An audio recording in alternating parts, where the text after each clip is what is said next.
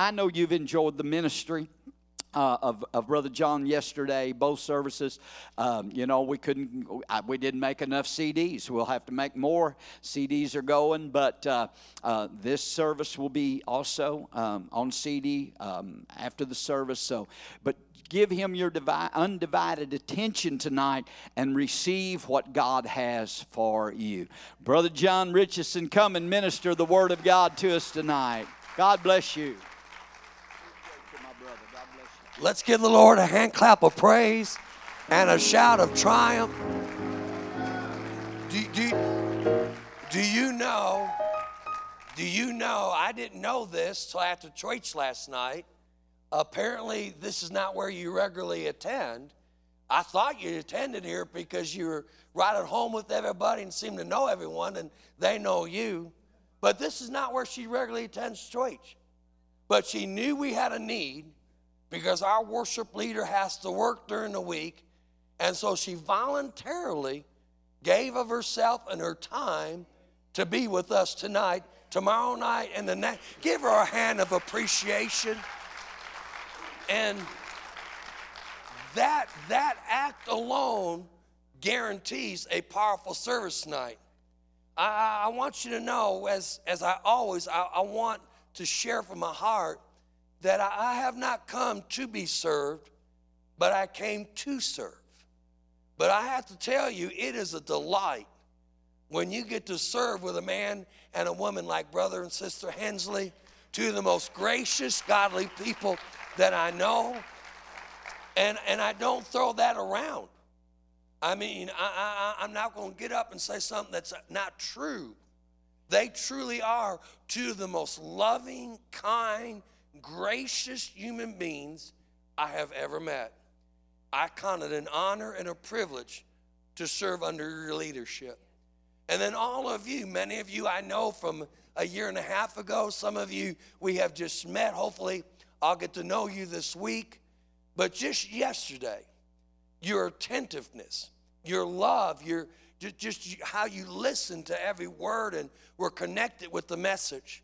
When you're preaching, you don't know how wonderful it is when you see a congregation that is absorbing what the Lord is speaking through you. I am the least of God's servants, but I am a servant of the Most High God, and I endeavor to have a word every night that's for that congregation, for that church. And when people plug into it, when they receive it, when they respond to it, that's like saying sing them to a dog. The more they amen, the more they clap, the more they get engaged with it. It inspires a preacher when you do that. And I want to tell you, you you have been an absolute delight to serve you this week. And I know I'm just one person, but I'd like to give you a hand of appreciation for your love, your attendance. I mean that for your love, your attendance all week. And it's just going to build. And as I said, tomorrow night, I know that the Lord gave me a very special message that is so far above my ability, my intellect, what I would know unless God supernaturally revealed it to me through study. It is a divine word from God about God's glory. Now, there's a lot of talk about God's glory, but I don't want to talk about it. I don't want to know about it. I want to live in. How many of you want to live in God's manifest presence? Well, tomorrow night, and of course, that's going to set the stage for a healing service. Because I preach the word, I lay hands on you. And thank God, because when God manifests through a person's life, that's why people come back and hear him and support their ministry.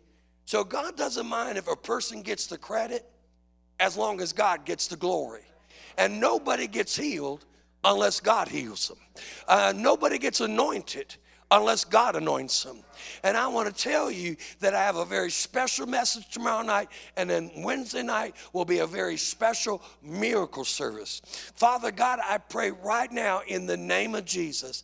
I ask you, Lord, you gave me this message. I prepared the best I know how, that you would anoint my head with oil that my cup runneth over.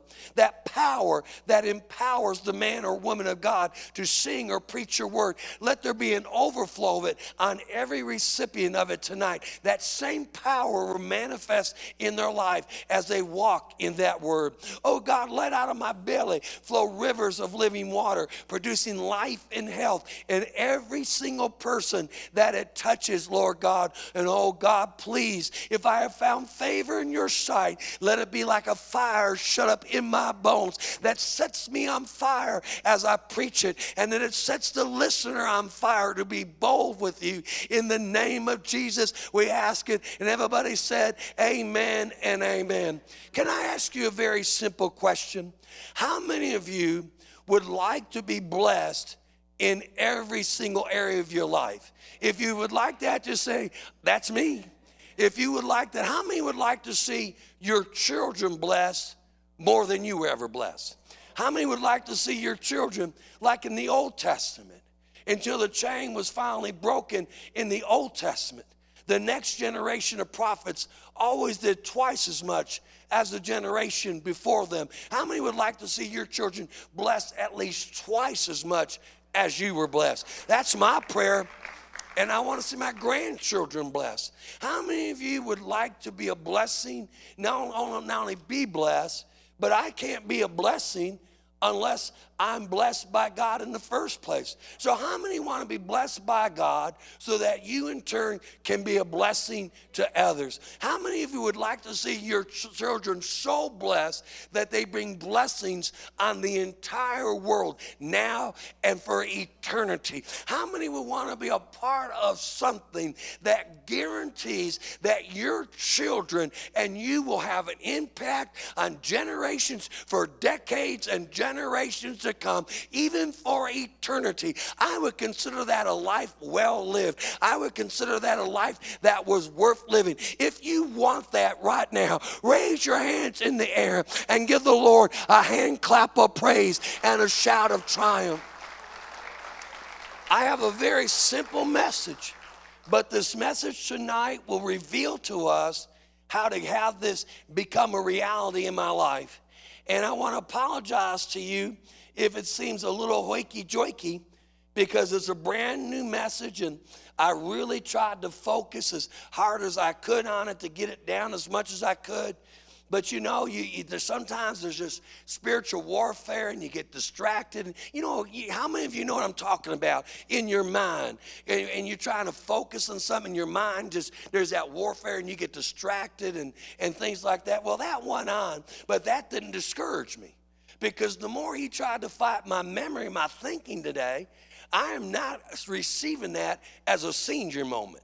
I'm not receiving that, that that's just a new me and I've just got to live with that. No, sir. I believe what I believed 20 years ago, before I had three major surgeries in a little over a year's time, that that's the enemy trying to rob you of that rhema word for God's people. But you want to know something? The devil can't rob what God gives you, he can't take from you what God gives you. And if the thief be found, not only will he have to pay it back, but he'll have to pay it back seven times over, over every. So I expect seven times the anointing on this message. Seven times the miracles be performed through the confirmation of your word.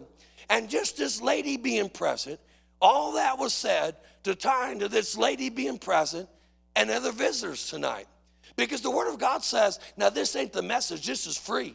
You can take this home and give this away absolutely for free because it, it's this is besides the message, absolutely free from the Holy Ghost. In Psalms 133, David said, now understand David's a wartime king. How many of you have really studied the life of David? He is a magnificent study. And because he was a wartime king, it seemed like there was always at least one traitor in his cabinet. How many of you noticed that? Sometimes more than one. And there was others that gave them, tried to give them advice because they just weren't very brave and they were fearful of the enemy. And I don't want to say they were a coward because there's been a times that I've acted like a coward when I should have done something. But, but, but, and then he had people in his cabinet that weren't necessarily so brave. Then he had his own son try to overthrow his kingdom and try to kill. Imagine it's one thing to have somebody wanting to whack you, it's another thing when it's your own son. I mean, you say, oh, brother, preachers always tell me, well, brother John, when you're going through spiritual warfare and somebody's trying to harm you a little bit, don't take it personal. You, have heard that too, Pastor. Well, well, well, you can't help but take it somewhat personal. And when it involves the enemy, when it involves the devil, I take it real personal because he's out to kill, steal, and destroy. But thank God tonight, greater is he that's in us than he that's in this world. So he can't succeed. But this dear sister coming tonight guarantees an awesome service. In Psalms 133, a wartime king, I'm sure he's saying this to bring unity amongst his leaders so they could be victorious. But he declares this is a decree. Psalms 120 through Psalms 134 are called decree psalms, which how many of you know when a declaration, Ecclesiastes says, where the word of the uh, king is, there is power. So those 14 Psalms were declaration songs. In other words, when they were sang, everyone recognized this was a declaration from the king, and all the power of the king's throne is going to be available to back this up. This is no ordinary psalm. The whole army of Israel, if necessary, was there to back this psalm up.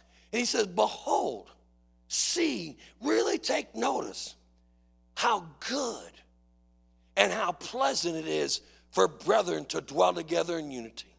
How good it is when the Church of God of Prophecy and the Church of God of Cleveland, Tennessee, and I don't know what church this sweet lady attends, her church, and all the visitors from different churches the Baptists, the Methodists, the Presbyterians, the Catholic, and they all come together because they love God and they love God's people and they want to help people find Jesus. How many want to help somebody find Jesus as their Lord and Savior?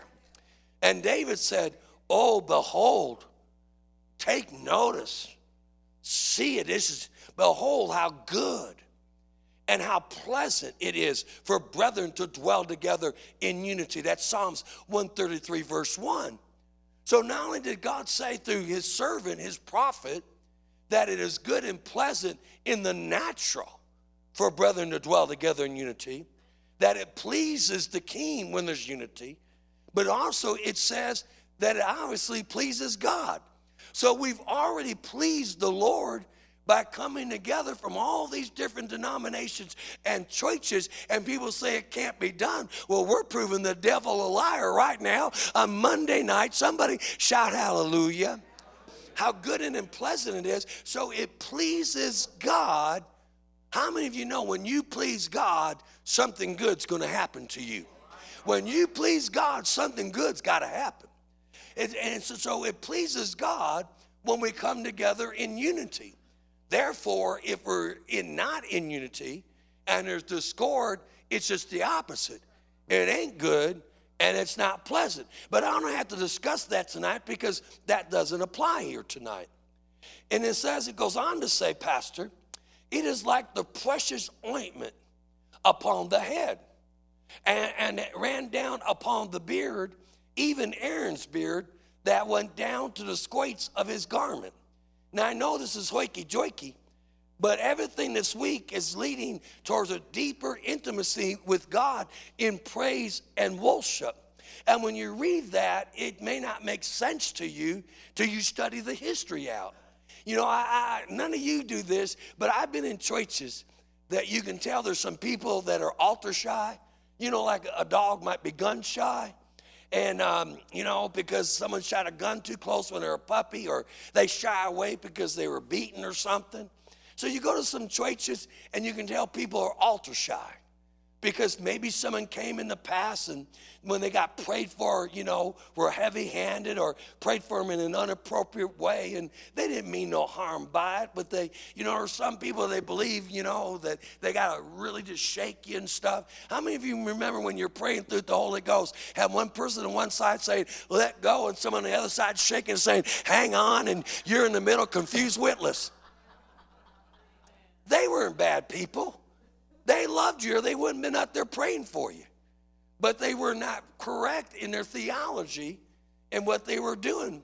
And probably most of the time been better off just letting you pray through the Holy Ghost. So the point that I'm saying is, is sometimes things are like that happen, and, and, and it's not because people are bad. It's just, you know, they're not directed correctly or they have a misunderstanding of God's word. But it goes on here and it says, it is like the precious ointment upon the head. And when you study this out, I, I said all that about being altar shy is because some people are nervous about coming to the altar because they're nervous about someone laying their hand on their head. And, and they get nervous about, you know, a little bit of oil on our finger being put on our forehead. And the Bible says, if there's any sick among us, let's call for the elders of the church and, and anointing them with oil, and the prayer of faith shall save the sick. So we don't anoint your head with oil because it's some religious thing to do. It's what the Bible says to do when someone is sick, that we are to anoint them with oil, and the prayer of faith shall save the sick. So I understand some people are, are altar shy because maybe some bad experience, but aren't you glad that you're not in the Old Testament? Because if you were in the Old Testament and you got called to any important office, if you were prayed for by the prophet, when he anointed you, he would walk up to you with a bottle with six to eight quarts of oil in it, just about the same amount you need to give an oil change to your car. And, uh, and we do need to keep that in mind that spiritually, we need to get an oil change once in a while. Spiritually, when we get too much too many miles on that past touch of God, we need to get a fresh touch of God. We need God to pour, we need to pour out into other people so that God can pour into us some fresh oil. It's good stuff. Someone says good stuff. It, it is like the precious ointment upon the head that ran down the beard, even Aaron's beard, that went down to the squates of his garment. Now, what is that referring to? Why Aaron's beard? Well, I grow, I have a goatee, and there's other brothers here that have beards, and there's no ladies with beards, but but you relate to this. And the reason why his beard was mentioned is where does the beard grow? It grows around the mouth. And it says when there's unity in the church, we won't have to get the oil from the Bible bookstore. God says, I'm going to anoint the preacher's head with oil. And when he or she speaks, they're going to speak with power, they're going to speak with authority because there's unity in the body of Christ.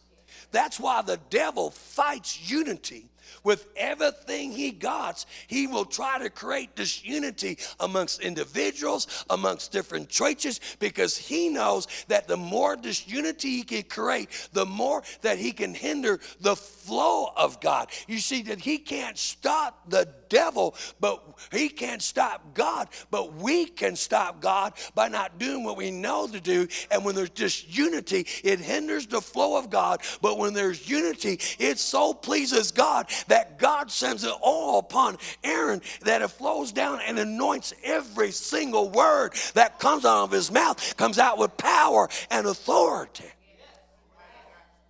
But it doesn't stop there. The Bible says, see, there's power. There's power in unity. And there, there is victory in unity. And there is defeat in disunity. And the devil cannot defeat God's children. All he could do is try to influence how we live, and then we defeat ourselves. The Bible says, What about the transgressor? The word transgress means to sin when you know better. The way of the transgressor is hard. So it doesn't mean he loses their salvation, doesn't mean that they're no longer a Christian, but if they transgress against God, their way, their path will become difficult, not because God wants it to be difficult, their actions make it difficult. Are you seeing that? Now, this is kind of hoiky joiking, but I'm just going to give you what God's given me, and then God's going to be God. How many are glad when God shows up and shows out? I said, How many are glad when God shows up and shows out? And so uh, It says, it, it is like the precious that's, you may like it, and I do like it when God shows up and shows out. But when God changes my message midstream of just when I get introduced, that's kind of nerve wracking, you know? It's, and Pastor, have you ever had that happen to you? You know why? Because you and I, I don't know you as well as I want to know you, and we'll get to know you over the years. But I have firmly believed my mentor, Dr. T.L. Lowery, anybody ever hear of T.L. Lowery? He told me, he said, son, prayer and preparation will always equal the anointing. So I'm not going to show up to the pulpit without something prepared to preach. And I had something prepared, and it's really good. And you might get to hear it, but you ain't going to get to hear it tonight because God wants to stay right here on this. God wants to stay right here on this. And maybe it's for the next time around, should the Lord tarry. I don't know. It says, but I, there's a, lot of God's ways are not man's ways. And I don't understand why God would throw a curveball like this unless it's something that I studied all day that God wanted me to know for me. Maybe it's something for some future time in the future. Many times when I go on mission trips, I can't carry, I, I, carry about this many sermons. I can't bring much with me because it's too hard to tote around. So maybe he'll bring it up somewhere down there. I don't know. But I know this is what God likes right now. It says, Behold how good. How many are glad God likes us right now? How many are glad that you did something that God liked so much that God said, you know what, son? This is a very well learned group of people. And I think what we're going to do, yeah, I'm going to go through verse three. Thank you. And I think these are such a learned, no, start, stay in verse one. I'm going to go all the way down through verse three eventually. This is such a learned people. They can, they probably already know that. But I've got a word for them because them coming together in unity has so pleased me. I want them to understand understand that their act is so powerful and to, so that they become aware of Satan's devices that does not allow disunity to creep in. I don't want to have something minor disagreement with a brother or sister in the Lord that would hinder my child from getting saved because there wasn't liberty in that service. I don't want some disagreement with a brother or sister that would, you know what? I've heard it all my life that the devil bound a service? And I got news for you. The devil can't bind a service. Never could, never can. The devil can't bind the Holy Ghost. The devil can't hinder the Holy Ghost. The only one that can hinder the Holy Ghost is somebody that's filled with the Holy Ghost by not yielding. It says, quench not the spirit. He's not talking to the devil, he was talking to the church. The devil can, the devil can, the devil, the when God shows up, the devil gets so scared, he runs like a scalded dog. He ain't gonna pick a fight with the devil, but he'll try to deceive you and I. And he's done it to every one of us sometime or another. There are families right now where there are brothers and sisters in that family that won't even talk anymore. I know this to be a fact because I'm of Italian descent. And I, growing up as I was a kid, my aunts would get mad at each other, and they'd go up to each other and go like this, and they said, and, and they said, and, and, and grab their chin, and they said, tell them, tell them off, and said, and, and just as they're going out, they turn around and said, and I'll never forget. I just told you what I thought and what you did, and, oh, and by the way, I'm never going to forget it. And they didn't. And they didn't talk to their deaths. They didn't even attend each other's funerals over stupidity. And so, saints of God, it can happen in the best of families. It can happen in the church because we all come from diverse backgrounds. We all come from different cultures. I'm Italian. Some of you may be Polish or German. Some of you may be Southern or Northern. Some of you may be Heinz 57, you're not sure. But we're all raised around different norms and we're all raised in different churches. And, and you, you know what I'm saying? When I first got saved, I was so confused. I didn't know what to do. I was greener than grass. I'd never been in, I didn't know nothing about church. I knew nothing about God.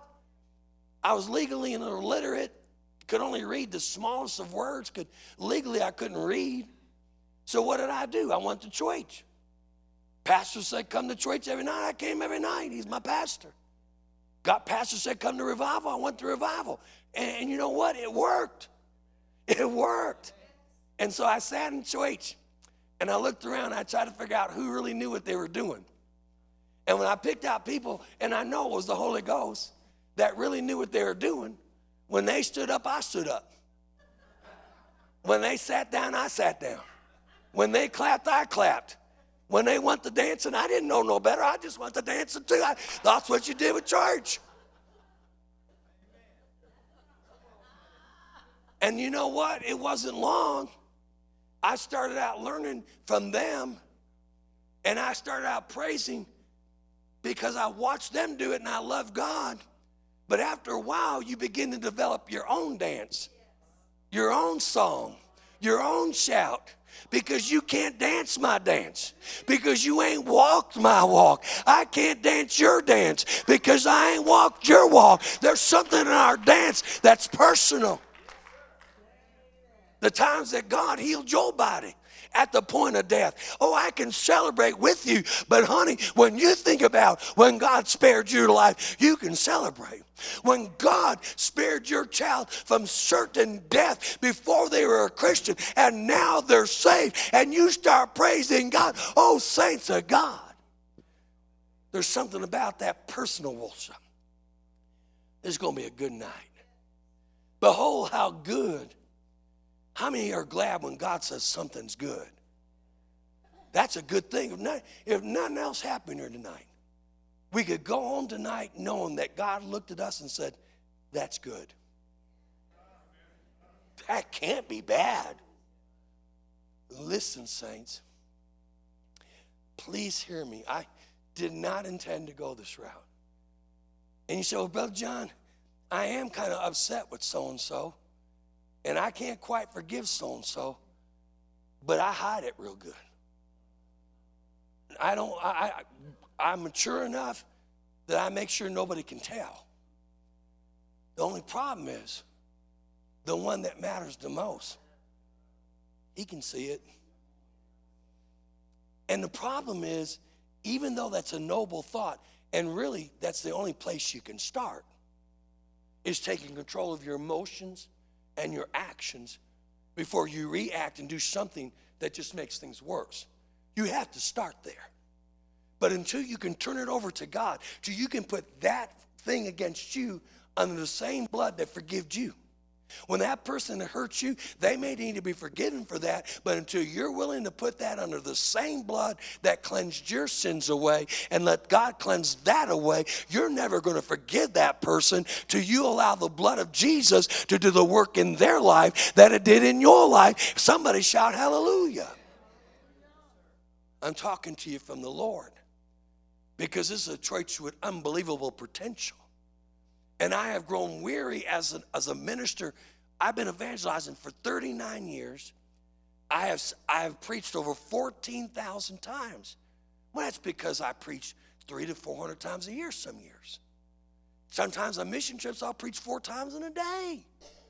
So, what I'm saying, I've watched painfully over the years. Jesus said, and he meant it, and it's true. Upon this rock, I will build my church, and the gates of hell shall not prevail against it. I want to ask you a question What is and who is the church? This is a beautiful building.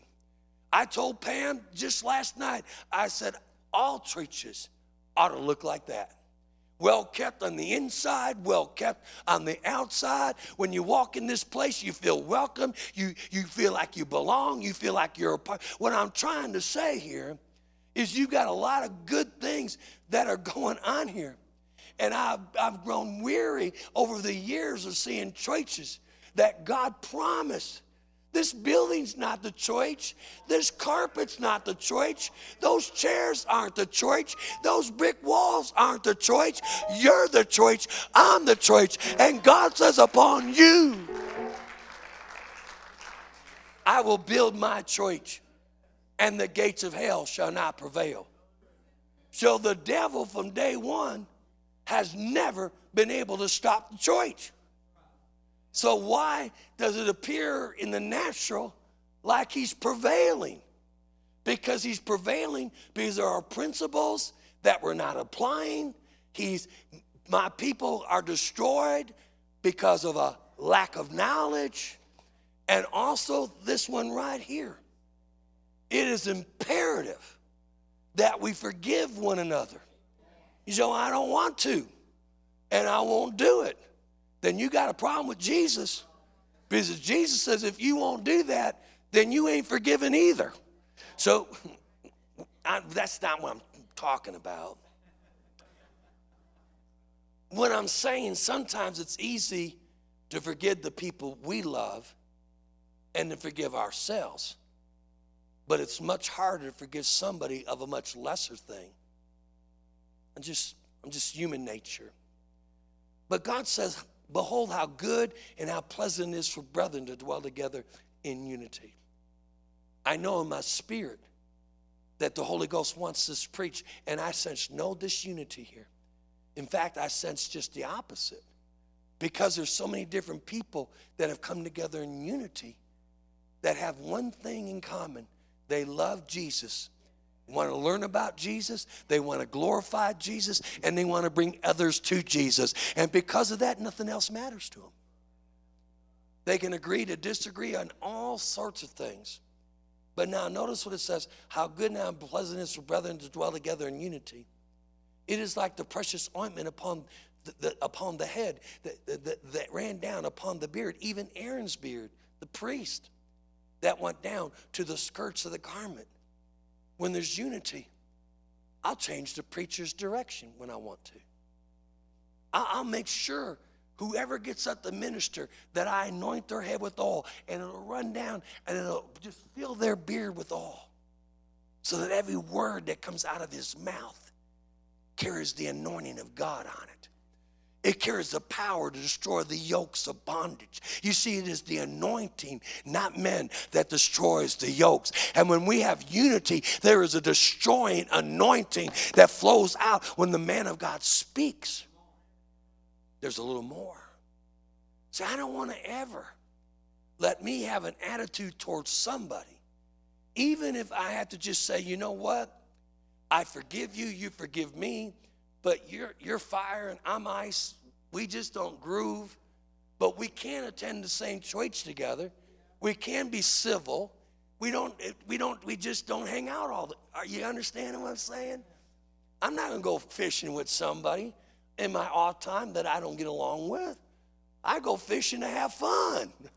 I'm gonna go fishing with somebody that wants to catch a mess of fish. And I know there's a lot of catch and release folks out there, but this old boy grew up in a family of 10 kids. If I catch it, it ain't getting released unless it's in my belly. He gonna get released all right. Are you enjoying this? But what it says that the anointing will get in the beard of the minister, whoever it may be. And if spiritually, that which is natural is natural, that which is spiritual spiritual. I will anoint the woman as she speaks also. It's the same principle. But notice it doesn't stop flowing at the beard, it flows to the hem of the skirt. Now, guys in the Bible didn't run around with squates on, as we would think of, but they wore tunics, just like they do now in Africa and India. That went all the way to the ground. We are the body of Christ. He is the head, we are the body. And what God is guaranteeing is the anointing when we're in unity that comes upon the preacher will be upon each and every person there in that entire church. If he talks about healing, when they leave that service and they talk to somebody about the message they heard that night, that same power, that same anointing will flow through them as it did through the minister. The same power, the same anointing that's on me is on you. That's pretty good stuff. And we don't even have to ask for it. We just have to be in unity. We just have to love one another as Christ loved us. I, I, I, and I really mean this. You guys are the cream of the crop. And if you got flaws, don't tell me because I don't see them. But I'm a flawed man. Hopefully, not seriously flawed, but you know, what I'm trying to say is that in our humanity, I thank God that God's forgiveness is greater than my humanity. I don't think men should live in sin. Don't misunderstand what I'm saying. Is what, I'm excited about is that when there's unity in the body of Christ, and we're all works in progress, we're all in different places, but we have one thing in common we're all hungry for God. That that anointing that flows from the mouth of that preacher, the, the Billy Grahams, the, the Rick Hensleys, will be on every part of the per- every person that's in the body of Christ. Jesus said that we are his body, of which he is the head. He's the head of the church. And all of us are part of his body. Therefore, the Bible says that because we are the body, that the devil is under our feet. And if I'm just the little bitty toe, in the body of Christ, guess what, folks? The devil is still under my feet. I might be the least gifted, talented person, but the devil is under my feet. Now, you're going to enjoy this. Are you enjoying this so far? Eh, yeah, give the Lord a hand clap of praise because I'm enjoying it. And so, listen what it says. And it's like the precious ointment that was upon the head, that ran down upon the beard, even Aaron's beard, that it refers to the speaking of God's word, preaching, teaching, praying. When you pray God's word, how many of you, when you pray God's word, would you like your words to be anointed? I believe in praying the word of God. And it also says, and went down the squates of his garment. So, in other words, the same anointing that's on Brother Hensley is on you also. No matter where you're at in your growth in God, as long as you're a part of the body of Christ, the same anointing that's flowing through the speaker is in you now and on you. The same power, the same authority, no matter where you are in your progress, because you're a part of the body of Christ. Somebody shout hallelujah. Then something says here. How many believe the Lord's fixing to come back? How many believe the Lord could come back tonight and have to and do and, and do and no do no violence to his word. I believe that. But if the Lord don't come back tonight, I do know something about the future. We don't like to talk about this. Now I firmly believe the worst, the worst is the great tribulation. I'm a post-tribulation preacher.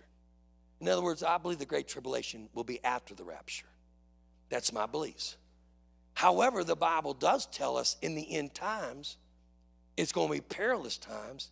And some of those bad things that are going to happen after the rapture are going to be already happening before the rapture. Like nation divided against nation, kingdom against kingdom, wars, rumors of wars, pestilence, contagious, infectious, deadly diseases, famines just, you know, it just talks about several things to expect in the end times. So we know that things are not going to get better as we get closer to the rapture. They're going to get increasingly worse. And the more we get closer to the rapture, the more persecution there's going to be against the body of Christ, the more persecution is going to be as far as job applications, getting admitted into schools. If they know you're a Christian, all that will hinder you with man. But because God is on your side, if God is on my side, every man in the world can come against me. But if God before me, nobody can come against me. Somebody give the Lord. So God will always make sure that you get every blessing He promised you but in the end days, it's just going to be, how many believe that? It's going to be more perilous. The closer we get to the end, the more the Antichrist spirit is going to flex his demonic muscles. If he was doing it 2,000 years ago in the days of Simon Peter and the Apostle John and Paul, he's going to do it even more now, right before the rapture. It said 2,000 years ago that the Antichrist spirit was already at work. So he's working right now. And so, but here's the exciting thing I don't know how bad the world's going to get before the rapture. I don't think there's a preacher in the world that can truly tell you. I don't believe Brother Hagee can tell you definitively. I don't think there's a preacher, I don't think Jack Van Impe can tell you definitively how bad things are going to get before the rapture. We just know as Bible believers, they're going to get bad. And, and, and what Bob, the Word of God says is true. And the reason why God's going to let it get bad just before the rapture is trouble will bring people to God. Problems will bring people to God. Things going on that they can't control, that they need help from God, that'll bring. How many of you seen people get saved because they were in trouble and they needed God's help and they're still saved now, helping others get saved? I know it's wakey joiky, but bear with me. I'm almost done. It's good stuff. Gotta be. It's hand delivered from the Holy Ghost tonight. It says when there's unity, and, it, and the anointing starts with the minister and the singers and the musicians. And I believe the musicians is all flowing when they play guitars and they play. But then the words are anointed, which means they're powerful, destroying yokes. But listen to verse number three. This is powerful, y'all. As the dew of Hermon, as the dew that descended upon the mountain of Zion, for there the Lord commanded the blessing, even life forevermore. During the famine that God commanded, how did the children of Israel survive during those seven years of famine? Well, the Bible tells us that Mount Hermon is so large, like Mount Kilimanjaro in Africa, although it's on the equator, the tops of it is so high, it's snow covered. And what would happen every day when the sun would come up, the bottom, the crust of that snow would start warming up and it would start melting. And it would start flowing down, and it was called the dew of Mount Hermon. So the dew of the mountain of blessing, and God's children would go out and scoop up that dew, and that dew was enough to feed them and their families, water their livestock. Can I get a witness, saints of God? Can I get a witness tonight? God's saying when there's unity, I used a mountain to keep my people alive by melting snow for seven years. If I have to do that again, I can do it again. I'll make sure that you're taken care of. I'll make sure no matter how bad things get, as the dew of Hermon and the dew that descended upon the mountain of Zion. Our mount, the word Zion means holiness. It's all over the New Testament. And God kept his people alive from the water that flowed down the sides of the mountain of holiness. And I'm telling you, holiness is still God's standard, and God will water from as the dew of Hermon and the dew that descended upon the mountain of Zion. For there the Lord commanded the blessing. Now, let me explain one, something here. Last night, God really touched you. And when I laid hands on you, I felt God touch you, and you felt it. But it was God touching you through a man. In fact, I felt the Lord touch every single person I prayed with last night. And I'm sure Brother Hensley can testify to the same. You see, but it's one thing when Brother Hensley or Brother Richardson lays hands on you. That's God flowing through a human vessel. That's God flowing through an earthen vessel, which means weak.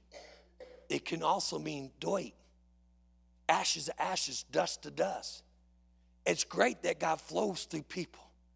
But when God commands a blessing, when I lay hands on you and speak a blessing over you, when you pray for one another and speak a blessing over that person, that's powerful. That's something we need to do on a daily basis. It needs to be a regular part of our lives. We need to bless our children. We need to bless our families. We need to bless our spouse every single day. But when God commands a blessing, when God commands something to happen, there ain't nothing that can stop something that God has commanded. So when we have unity, God starts saying, let so and so be healed. Let so and so be delivered. Let so and so's family be saved. Let so and so's child be saved. Let so and so get a breakthrough. Let so and so have a victory. When God commands a blessing, it always happens. Now, listen, I'm going to close right now. This is a good word from the Lord. All of it starts when brethren dwell together in unity because it pleases the Lord. And how many of you know if unity pleases God, then unity makes the devil mad? How many are glad that when we come together in unity, it causes the devil to get mad and get scared? But now I want you to hear this. We're going to close right here. For there the Lord commanded the blessing, even life evermore. There's nothing that creates unity like praise and worship other than the Holy Ghost. But when we come together in praise and worship and we all sing the same songs, now our spirit man, which is already perfect in God and don't need any improvement, but my flesh needs improvement. That's why I have to crucify it daily. When we come together and voluntarily use our flesh to begin to praise God and our minds, which is our soul, and our emotions, which is our soul, to voluntarily praise God, now God can do in our mind and our body what He's already done in our spirit. Somebody shout hallelujah. Are, are, you hearing this? I know it's slightly horky joiky, but it's okay because this was the only thing that God would have allowed me to preach, and I would not have wanted to preach anything else. And the Lord commanded the blessings, even life evermore. So, in a moment, I'm going to do the only thing I know to do at this moment. You've come together in unity. We're about to all come to the altar. Now, I'm going to lay hands on some of you. Brother Hensley will lay hands on some of you. But I will lay hands on no one no one quickly. I lay hands on no man. Whenever I come through an altar and pray for somebody, I feel direct to the Lord to lay hands on that person at that moment. I lay hands on no man suddenly. So when we pray for you tonight, we have to know in your heart that God is directing that blessing, commanding that blessing. That's why we've come to you. Because all we're doing is just being his hands extended.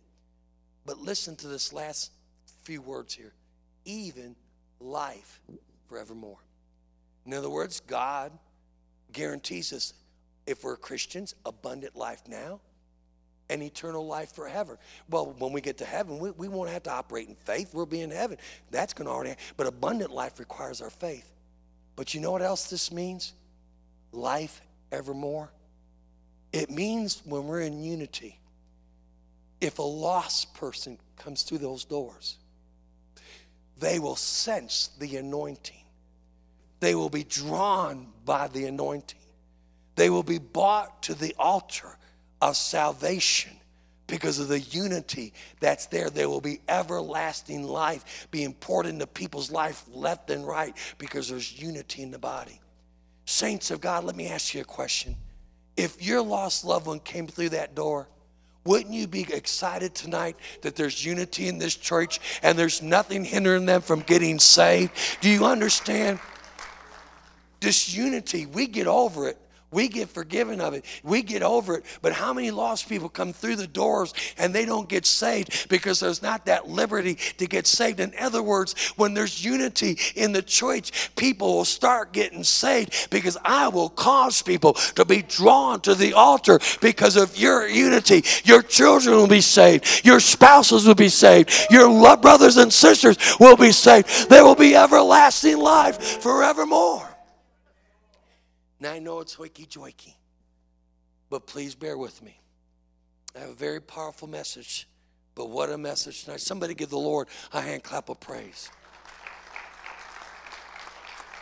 I, I want to ask you now how many of you want to make sure, as far as you can, that when your lost loved one walks in this door, and they will, because God promises that you and your household shall be saved that there would be nothing present that would hinder their salvation. And you see, I've seen it. And I'm going to close here. I'm serious, guys. This is so important. It don't exist here, but an ounce of prevention is worth a pound of cure. I have seen it hundreds of times. I don't know how many times you've seen it, Brother Hensley. As an evangelist, I see it because I'm in church more. But I've seen men and women alike. I won't. It's gender neutral. I'm not gender neutral, but this subject is. Pray for a lost spouse. Pray like crazy for a lost spouse or lost child. Then, sure enough, sure enough, that husband or wife gets saved, or that child gets saved, and that very same person will do something and get involved with something that creates division in the church, and the church splits, and that baby Christian's never seen. In fact, they often leave with these words, and they're I'll never enter a church again. So, our lack of unity can cause baby Christians to lose out with God. And, saints of God, you know what? Unless it's a matter of, of salvation, me getting my way on something, it ain't worth someone going to hell. Me, me, it's not worth someone going to hell. Do you hear me? So I don't know because this has been an unusual service. Thank you for letting me preach this because I've seen it by the hundreds. They get saved, then the priest gets involved in a split, and the person they prayed for for years never comes back to church again after God answered their prayer. I don't want that to happen to you. So I don't know what song they're going to sing. I know what I'm going to preach tomorrow night. I know I'm going to preach it. It has to be because God's taking this church somewhere God's taking you to uncharted territory that very few have ever gone. But I'm going to ask you right now praise and worship, when we're praising God and we're singing that same song, it's those few moments in every service where all of our minds are on the same thing. While when we're preaching, sometimes someone might think, well, it's getting a little long. No, I'm not saying that mean. I've sat in church and I think I'm fairly spiritual and thought about a Big Mac at McDonald's. Come on, I'm, I'm being honest. Didn't think about a Big Mac right then and there, but actually crossed my mind. I'll get a Big Mac. We get easily distracted. We come in with all these problems from our day. We come in with all these things going on in our lives, and and we don't even enter into the worship service because we're thinking about something. And sometimes we're singing, We've all done it. We sing through the whole worship service, and because we had so much on our mind we came to church, we sang. But as soon as the worship's over, we don't even remember what we sang because we were so distracted. But right now, we have the mind of Christ, and the mind of being Christ being you also. Now listen. So we're in perfect unity. We come to this altar tonight, and we begin to praise God. Let us do everything we can to focus totally on the words of that song as we sing them to the Master. Because at that moment, if we do that, everybody in that room will have the exact same focus, will have the exact same thing on their mind, will be in total unity in what they're saying to God, will have total unity in what we're thinking Worship is one of the few opportunities in any service for that to happen. How many would like to see that happen? Mm-hmm. and I believe as we do it, God's going to heal somebody. No, I don't, I don't believe it. I know it. God's going to heal somebody that's not even, God's going to heal some people in this building, but God's going to heal some people that aren't even in this building tonight because they're related to you. As we come in unity and start singing, and our minds are completely unified in that song because we're all singing the same word for the same reason we love God, that God's going to start drawing that backslidden child back to the house of God, that backslidden loved one.